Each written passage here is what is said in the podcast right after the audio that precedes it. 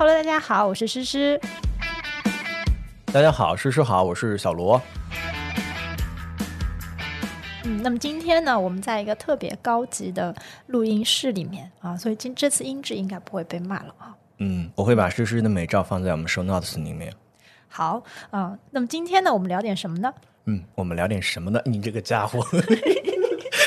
今天是周五啊，我就下了班之后，我觉得就是说我们要干这样的一个副业嘛，干播客把它干好，急冲冲的跑过来，在路上呢遇到了一些堵车的情况，我就跟施老板发微信，他说小罗你要松弛，松弛很重要，就让我想到投资中的一些体感，例如说现在大家痛苦的对于创新创业板块的这样的一个表现，创业板创了近三年的一个新低，还有没有希望？我们投资还真的能够赚钱吗？我们的这个一些制度是合理的吗？大家有一些很大的疑问。结合这一次石老板来北京出差，他拜访了很多顶流的机构啊，没有，你你不要渲过度渲染啊，我们没有教大家投资，我们我们对这些观点的话，也是就是我觉得兼听则明吧。好，就就是想可能就是聊聊说我们生活当中可能碰到的一些。啊，观点，然后他们的想法，他们的逻辑，我们可能在今天播客，我们都聊一聊，谈一谈啊，给大家更多的信息吧。但是你说要判断，我跟小罗做做这档播客，可能也不是这个初衷吧？就是好玩。好，那你先说一下你来北京出差的所见所闻。对我这次来北京出差呢，啊。嗯，大概三四天的时间，可能也走了十几家，就是机构和大 V 吧。因为你知道，我也会接接触蛮多财经博主的。那这一次给我的一个看法呢，嗯，因为我大概每隔一个季度，或者是说啊半年的时间，一定会说啊集中跑一圈，这样子看看大家的一些近况啊，或者是观点。那这次给我的一个感受呢，就是觉得大家对于股市的这个看法分歧比之前要大很多。嗯哼。其实，比如说，在今年年初的时候，我们在跑这样一些机构，或者是说财经博主的时候，感觉大家还是非常有信心。对你有没有感觉到说，今年年初的时候，其实信心还可以吧？对大 A 的分歧没有那么呃那么明显啊。嗯。那这一次呢，其实你会发现，有的人就是比较有信心，会有一些人特别有信心，会有一些人呢假装有信心。然后还有一些人呢，就啊，可能咱们因为也是私下聊嘛，就会觉得就很没有信心啊。那很没有信心呢，无非可能就是那么几点吧，就是大家觉得说现在政策也是应出尽出啊，但是呢，你其实扛不住说大环境下面，呃，这可能政治上会有一些敏感。我反过来讲吧，嗯，就是我们会发现好多人在配海外。嗯，对不对？就是今年，其实大家在配海外的，呃，这些动作真的是变得蛮多的。嗯，我有很多朋友就会说，哎，这个，嗯，五万的这个外汇额度好像不够用啊，觉得自己的啊海外配的不够多啊，这样子。那其实从这方面可以印证说，哎，那你觉得他们相对来说是偏悲观一点？因为在我们看来，啊，在我们看来，觉得 A 股市。底部区域对不对？我们只能说区域对不对？那我们相信说，哎，不管你从各个指标来看，嗯，你都觉得到一个底部了吧？但是大家还是在拼命的，就这一类人可能在拼命的配配海外。那他们观点可能会说，哎，你会看到我们的产业链，那印度是最大赢家，对吧？然后各个啊高层的这个会议好像结果都不是特别好啊啊，然后汇率扛不住啊。啊，那我觉得这一类人群他是有一类代表啊。其实我们我这次在出差的时候碰的，其实也是有一类人是这样代表。他们可能代表是，嗯，怎么说偏高净值，这会不会被骂？对，不，不没关系，这只是一种现象嘛。就是，嗯，确实他们会追求更安全的配置，而不是更赚钱的配置。嗯，我觉得这是其中的一种观点啊。然后继续保持乐观的，就最乐观的。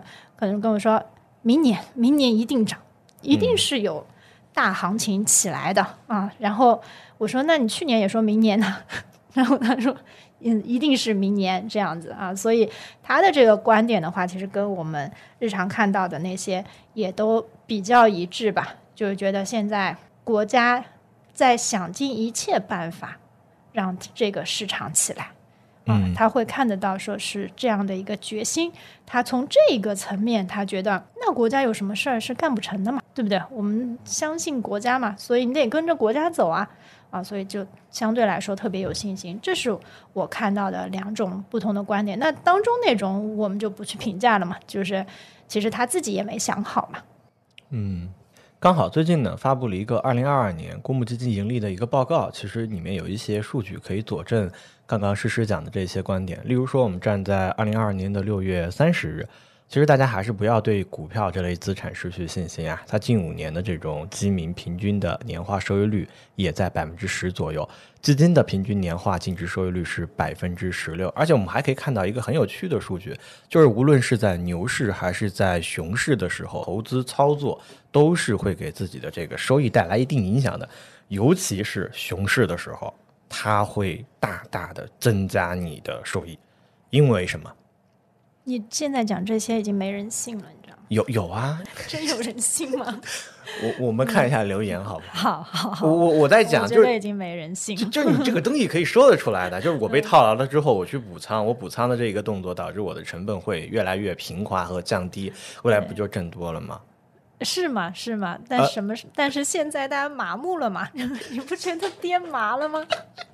那倒没有，我我对这个还是我现在不太敢说这样的话了。我现在不太敢说这样的话，安慰啊、呃我们的客户们，或者说我们的基民们。哎，我们讨论一下，嗯，你觉得客户需要安慰吗？或者说，我们的听众朋友，你们觉得你们在这个收益净值下下降、有一定回撤的时候，需要安慰吗？我觉得是不需要的。我我可以先说我的理由，嗯嗯然后请你来讲。你先想一想哈。嗯第一个，大家都很聪明，大家都听了很多东西，嗯然后也看了很多内容，他们也知道别人贪婪，我恐惧；别人恐惧，我小心翼翼。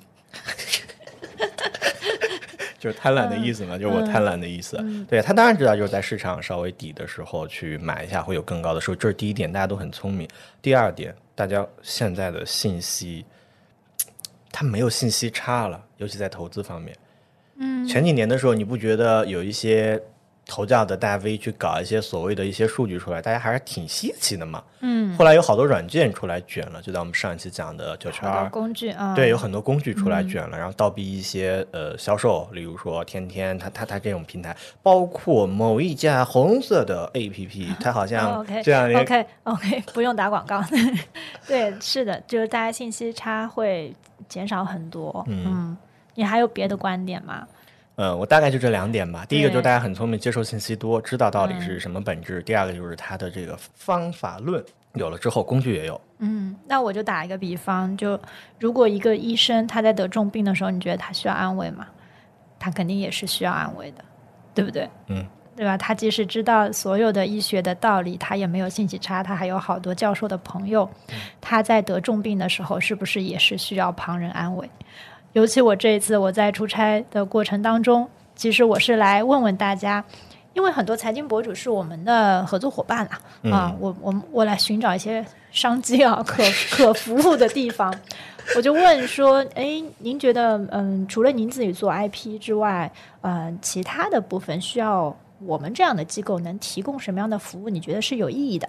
嗯哼，有三个博主跟我说，呃，如果你们能在我的私域群里面提供一些啊、安慰的动作，那我觉得是非常好的，因为对于博主来说，这些安慰的话其实是千篇一律的，对不对？其实是千篇一律的，就是大家都知道这些道理，对吧？大家都知道说，好好锻炼，锻炼身体啊，然后身体就会好啊。那但是这样的话的话呢，就是说，嗯，你得反复说，你得反复给他信心，因为每一个再理智的人，面对自己的账户如此亏损的时候，也是会这样的。就像我这次带的一个小朋友，咱们一起跑啊，咱们碰到一个小红书的博主啊，然后他就会说：“哎，给我看看你们的 APP 吧。”然后他一打开。他说：“我已经一个月没有打开 APP，我不想看到我的这个账户亏损，我好难过啊！就即使是这样，在我们的机构里面，他每天反复熏陶陪伴啊啊，不要恐惧啊，但人还是会恐惧的。对，在人恐惧的时候，你就会觉得说，嗯，但凡有个人跟你来讲一句话，你可以不信他，但是这句话是有分量的。我再举一个 举一个例子，比如说现在上海对不对？就大家都放开那个认房不认贷，哦，对对对认房不认贷。然后呢，嗯、你会发现说大家都在看房价，对不对？其实房价有什么好看的？就是如果你自住的话，你有什么好看的？但是比如说像和我一样啊、之前就是大概一九一九二零年，哎，买了房子的同事，大家就会经常看啊。就看哎，小区这个房价到底这个政策出来之后有没有跌啊？因为之前其实二手房跌得很厉害，对不对？嗯但是这个时候，如果是说你去看一些啊、房产的这些博主来给你一些信心的话，那你即使知道这个大趋势是跌的，你是不是还是会有一些安慰？所以我觉得安慰是有用的。嗯其他的话，其实我们今天聊的是投资上怎么松弛嘛，啊，嗯我们今天也会比较松弛的，比较比较散，对不对？这一期，那平时你是你觉得投资上怎么能够松弛一些呢？哎，我给你讲一个故事好不好？这个故事是我跟一个做私募的朋友聊天，他的背景呢是自己就是独立的管了一个产品，他可能是挂到某个公司或者怎么样，就是，嗯，他是私募 FOF，嗯他去选私募，嗯然后呢，我前一段时间我跟他说，就就前段时间有点久了，我大概是市场还没有现在跌这么惨，但是也跌了一段时间，就大概是也是下跌市，我的意思。我跟他说我平常不看盘，嗯，哎，他他的眼神跟你现在一毛一样，哎，就这样，就就身身形先往后闪躲一下，大家想想，身形往后闪躲，眼睛微眯，你知道吗？就这种感觉。嗯他也是这样说，他说：“那你不看盘，你怎么赚钱？”他自己还做了一些套利的动作，嗯啊，做做一些 股指的贴水啊什么的去套利。他说你不看盘你怎么赚？我当时一直是这么想的，嗯对。后来我觉得其实可以看一下，为什么呢？波动太大了。波动太大才应该不看盘吗。没有，你忘了？你带我半导那个 半导体逃顶，不就是咱看盘这个收益吗？它是我今年收益最好的。就那波是吧？对啊，后来我说看盘的时候，其实不是。今天还问我问我老板一句话，他早上他会做一些 这种动作。你看，无论他是要去做一个什么样的呃这个形式的内容也好，就是他早上会去看一下这个盘。我就我今天早上就问他一个问题，我说我们都知道这个看盘是我们人没有办法控制这个价格的一个事情，你对消息也没有办法控制。那你每天带大家看盘看的是什么？哎，这话题一说，我的心里面咯噔一响。嗯，好家伙，你们平常敢这样问老板吗？我不敢。哎，我敢。老板略微的思考了一下，他说：“他们每天看盘看的不是价格，看的是多空的力量。这个跟之前大博士讲的很很相似。嗯他说，一个消息出来之后，例如在昨天晚上啊，出了什么什么样的消息，央行降准啦、降息啦，或者是这个认房不认贷又放开啦，好乱七八糟之类，你要看一下今天啊、交易的量，多空的博弈，你要看看现在盘子到底清不清。也就是说，它其实是一种情绪上可量化的一种指标。我当时就觉得，我当时就就就跟所有的听众朋友们说，我说哇塞，啊原来是这样，解了我的困惑。然后呢，它嗯解决你投资松弛的问题吗？没有解决我投资松弛的问题。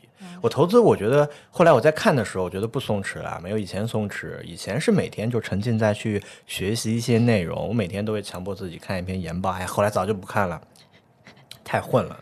哦我我是不是这样说话，好像又显得不是很谦虚？显得又又又又开始油腻了，又又要被又要被说了。哦，我的意思是说，就是我发现它有的格式会很固定化，但是它是一个让你去了解呃一家公司或者了解一一种策略非常好的一种方法，因为它花费了这个分析师很多的时间、心血和精力，它是有非常大的价值的。但有时候每天去看，我觉得我吸取到的营养不是很多，后来我就转读去看一些书，哎，反正我每天都会去看一些。但是这样的话，可能会稍微让自己感觉松弛一点。不松弛的话，其实更多的还是在。就是他每天都要看盘，你知道吗？工作日嗯固定的时间和做固定的事儿，这种情况之下，会让你感觉就总有一种要紧赶着你的东西。例如说，你在收盘之前，你要去做一个什么样的动作，你要你要去服务一些什么样的东西，它就会让你很不松弛。对我怎么正在剖析我自己了？你你你你松弛吗？我挺松弛的，我挺松弛的。啊，主要体现在不看盘。主要体现在消极应对嘛，消极应对。只要我不打开 APP，我就不会亏，对不对？哎，我发现诗诗姐你好像变皮了。哦，真的吗？真的，你比我们第一次录播客皮了好多。是哪个皮？是疲劳的皮，还是调皮的皮？嗯，我想一下，皮。嗯，换个词吧，要不美了很多，美了很多，美了很多。你这我们是播客，又看不出来，这个又看不出来。对，嗯，我我觉得今天我们讲的这个松弛的话。其实本意应该是希望大家能够放松一点嘛，对吧？那我就分享，我先分享一个，我我刚才下午我去了有知有行学习啊，哦，学习啊，去我们知名博主啊雨白那边啊参参观学习了一下，我觉得他们的职场一进去就挺放松的，一方面他们职场进去特别宽哦，不对，他们是一个是一个类似市。那是事业单位吧？我对我对路不太熟，就是进去会有一个大操场，然后会有一个网球场啊，你会经过那个，然后有一幢小楼，它那个楼也不是高楼，不像我们的我们那种办公楼就很高嘛，就十几二十层这样，你得上电梯上去，它就是走楼梯上去那种小呃小楼，然后它里面呢也都呃很宽啊，就就路很宽，然后每一个会议室。它布置的基本上，嗯，也不能说互联网吧，就是你会感觉说这个氛围很松弛，还有什么猫砂盆呐，啊，还有这个健身器材啊之类的，嗯，我觉得它和有直有形的这个调性就挺符合的。我觉得有的时候它松弛，他在意的是说你确实是要给自己的外部环境啊培养，就是营造一个外部环境。啊，外部环境可能会影响到你的这个心情。就像我其实不赞成每天看盘，你自己投资买点基金，你每天看盘有什么意思呢？就搞得就跟股神一样。我像我妈就恨不得家里四块显示屏，对不对？看不懂啊，看不懂。他每天只会看涨涨跌跌，有什么意思？没根本没有意义。我觉得大家在焦虑的一些事情，你首先要看说你。做这件你焦虑的这件事情有结果吗？没有结果。你每天看了盘，我分析了，我知道多空力量，我知道今天上涨的几个板块，明天下跌了几个板块，我账户还是亏的，对不对？或者是说，我觉得，我觉得只有把自己充充实起来。可能它会缓解一些你的焦虑。我觉得就像现在亏的，我可能有两两条建议，我们就不发散，不不发，就不那么发散了。一条建议是说，你真的想学投资的，你在现在就看书吧，嗯，多看点书，然后你也可以看盘，但是你看盘之后你得复盘，就像我有炒股的朋友，他每天都复盘。那他进步的就会很快，就你用这种来填补自己内心的空虚以及对亏损的恐惧，我觉得这是 OK 的。那第二种的话呢，我觉得如果你买的东西大差不差，你觉得也就是些宽基指数啥的，那就不要打开 APP 了。如果你不喜不，很多人是不喜欢学习投资的，就投资这个东西不是那么出圈的一个，就是一门。学科或者是说一门学问吧，很多人就是希望你你给我一个代码，然后我躺平，你告诉我什么时候买什么时候卖就可以了。那如果是你你是这类人的话，呃，就不要打开 APP 了，好不好？就是现现在不要做任何操作，你可以你可以卸载。那它是两种松弛感，我不知道你认不认同这两种观点，就是这两种方法。我觉得没有其他好办法，大家也可以留言告诉我们你是怎么缓解亏损当中的松。亏损当中的焦虑，嗯，反正我对于生活当中，比如说，我觉得我最焦虑的时候就是我很闲的时候。嗯，这个有点反常识，哎，对展开讲讲。嗯，就我有一阵，比如说工作的很很闲啊，我就会焦虑，我会不会被网暴？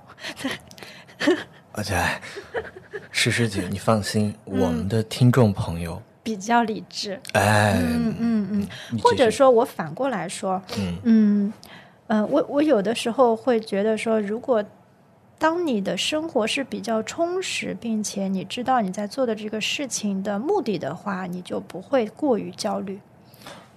嗯，我觉得焦虑都是嗯不确定性。今天我还学会了一句话，对，嗯，我看看你在你在搜索看聊天记录，对，对给给师姐点时间嗯，找到了吗？尊重不确定性，相信随机性。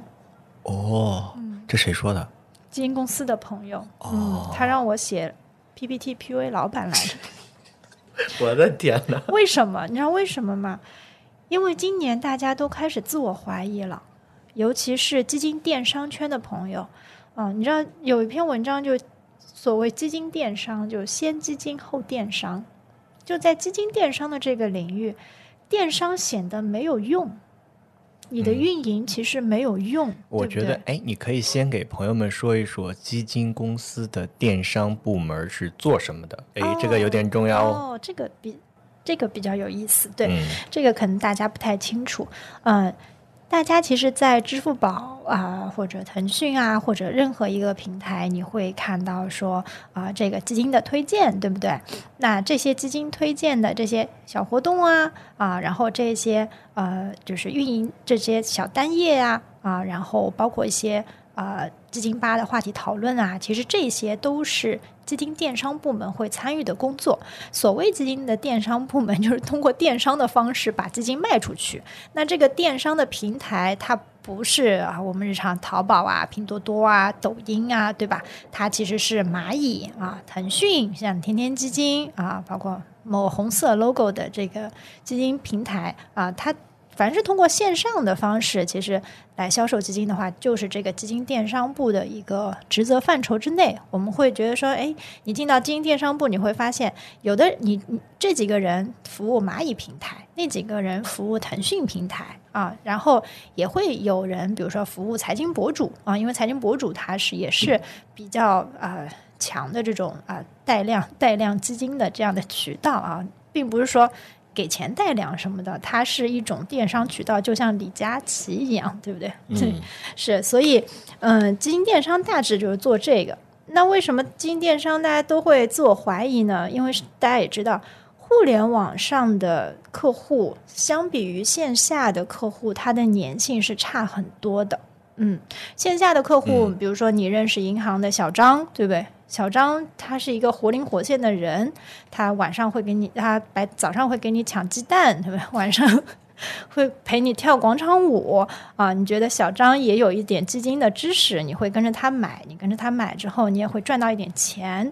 赚到钱之后，他还会让你做一些赎回再买的这样一些 一些动作。但是，呃，你跟你对小张的信任度是很高的。那我们知道，金融它是一种，嗯、就是它不是实体产，它是虚拟产品，它买的是一个未来。嗯，所以那对于互联网上面的客户，你既然你会在互联网上面去买一只基金的话，首先你可能还是有一点呃投资的自认知啊。我们觉得说互联网上自己去搜索基金来购买的客户，他相比线下的呃跳广场舞的客户，他会呃认知更强一些，他更有独立自主意识啊。我们觉得独立自主意识，但是独立自主意识的另外一面就代表说他可能是呃会就是比较激进。嗯，我们一直觉得互联网上面的客户的风险承受能力可能要比线下的客户要高很高很多啊，因为他既然通过互联网来搜索，我们觉得他就认知上面会比较强，对不对？就是嗯就就就比如说，呃，我们去旅游啊、一种是你报团，一种是你去自己做攻略自由行。那互联网上面客户，我们更认为说，哎，他像是自己做攻略自由行一样，对，嗯，那这样子的话呢，这批客户就比较难把握，对 因因为难把握，所以行情涨的时候，你会发现，哎，我推什么都有人买，因为它就是跟着这个收益啊反复横跳。但那行情下跌的时候，它又因为它是网络的这个空间，所以你可能就会被啊，就很多基金经理被被骂的比较厉害。所以基金电商圈的朋友都开始自我怀疑，就是是不是一切都是因为行情啊？我做的工作是没有意义的。所以呢，我们需要在年终汇报的时候呢，给到老板一点去，给到老板一点 啊、自我证明，嗯，对自我证明，对对对，让给老板一个理由，告诉大告诉他们基金电商是有意义的啊，所以他才会告诉我说啊，尊重不确定性，相信随机性啊。当哎，然，让我想到一句话，啊，这句话是一个著名的教授说的。嗯他说：“现状不可描述，未来无法预测，一切皆有可能。”哎，我觉得用到这儿好像好像也很适合。刚刚你讲的那个互联网用户的那个数据啊，其实你有没有感觉到，其实是不是年轻人接触就所谓电商部门的服务会更多一些？因为他在嗯互联网上冲浪嘛。我有一个数据刚好可以佐证，最近一年就是按照不同年龄段划分的基民的平均投资规模，它是随着年纪的上涨而上涨。二十八岁到二十二岁，呃，这个数据都是二二年呃年中啊，十八到二十二是一千六，二十二到二十九三千九，三十到三十九八千六。哎，大家看看自己的年纪啊，就这有没有对应上啊？嗯，如果没有对应上，好好想想这两年工作努力了没有。然后四十到四十九是一万九千一百九十三，五十到五十九就比较多了，是嗯两万六。大家记住这个两万六了吗？诗诗记住了吗？记住了，嗯近三年和近五年，我直接讲近五年吧，它包含了上一上一轮这个牛市啊，包括包括起来的这个一九年啊，十八到二十二岁的是三万零九百八十九。啊，诶，我们刚刚讲的近一年六十岁以上的是三万六千三百八十八，所以你可以感受到了吗？十八到这个年纪段的人，他把钱赎回啦，嗯，不玩啦是，say 拜拜了。所以，所以，所以其实没关系，放轻松，要松弛。是，我们，工作一定要松弛，是很有意义的。就是因为年轻人他可能更加激进啊，他这个申购赎回，包括可能会做一些主主动择时的动作，让让他的规模这样有一些下降。你空闲的时候你会焦虑吗？没事干的时候有有一说一，嗯我现在让自己周六周日放工作，所以我今天特别忙，我干完了活儿才来。嗯就是我就是我有限的工作时间，我把它利用好，发现其实我的效率是很高的。以前可能不是熟练工种，哎，不是熟练工种啊，没找到方法，也不认识诗诗这样的好朋友，他给我提供了一些资源，也解决了我的问题。例如说，今天我想跟他请教一下某一个大号教怎么写作一些内容，虽然他没帮上，但是他是想帮的，虽然他没帮上，但是他是想帮的。所以我的结论是我以前会会因为空闲，现在不会，现在我会现在不会因为空闲下来而焦虑，但是我觉得要定义这个空闲的时间，比如说双休日，你如果也是嗯看看书啊，或者说是做一些有意义的啊、这样也不能这样对，在家躺着也挺有意义的。我觉得你就是现在 你是你没有被那什么，就都是我呀。我觉得就大家批评你怎么这么小心，现在嗯，没有，这不是看了李佳琦吗？这有点害怕。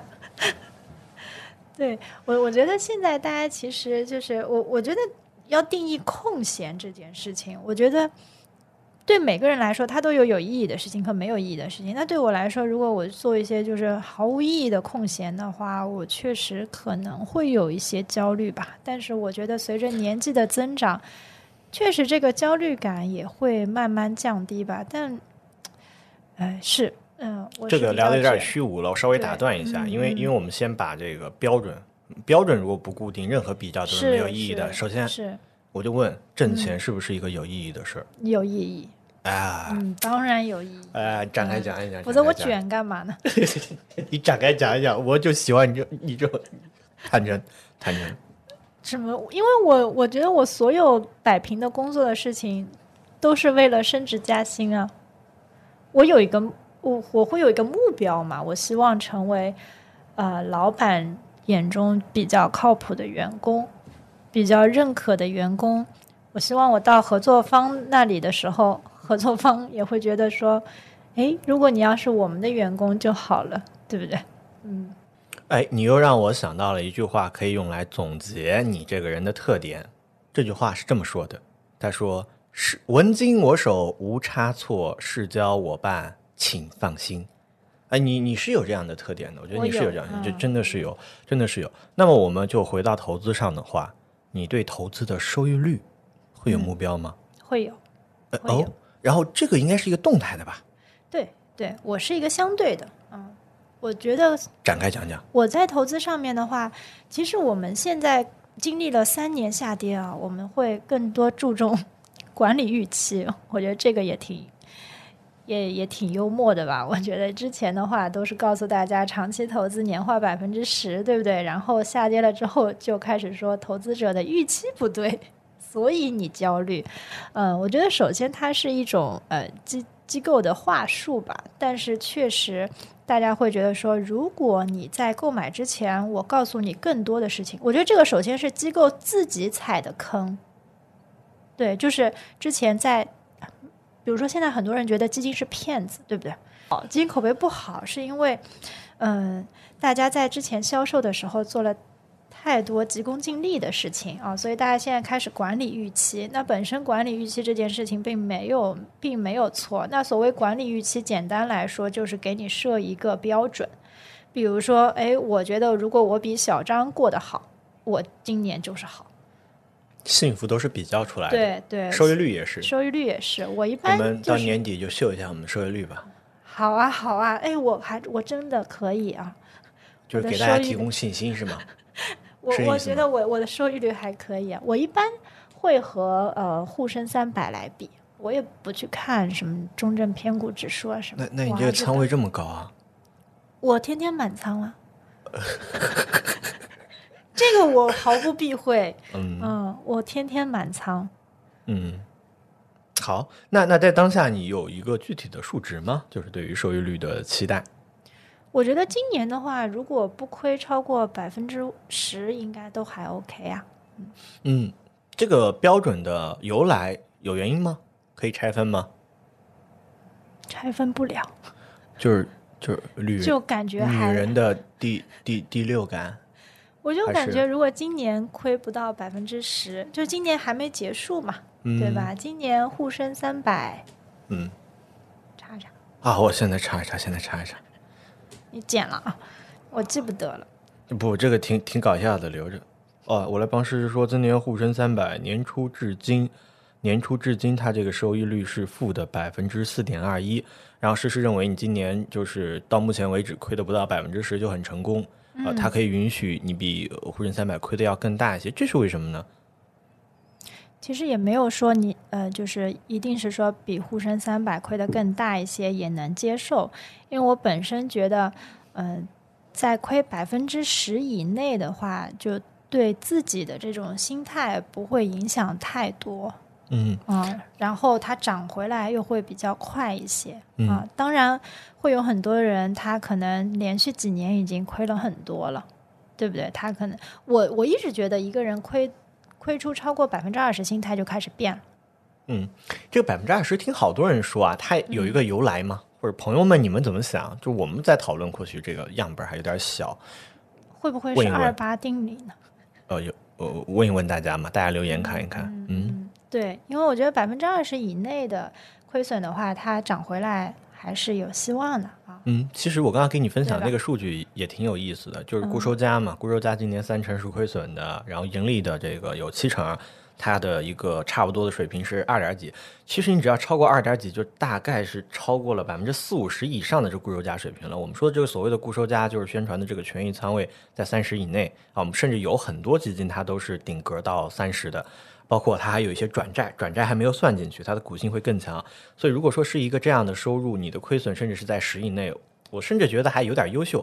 我自己今年也是在这个盈亏的这个平衡线之上，嗯，是因为我一直在补仓。然后我还有一个观察可以跟大家分享一下，我就有一些行业的观察，今年是光伏 ETF、新能源、医疗双创啊。双创还房地产、医药，他们的下跌幅度都在百分之十以上，尤其是这个创业板的一些重仓股，光伏、新能源车，他们是百分之二十以上，光伏甚至到了百分之二十七。那涨得最好的是什么呢？涨得最好的其实，好家伙，这怎么是纳指啊？看错了，看错了，看看错了，我说的是行业，传媒、黄金、保险、券商、家电和基建。所以今年其实行情的涨跌也是很分化的。在这种情况，但你知道今年最惨的那波客户是什么吗？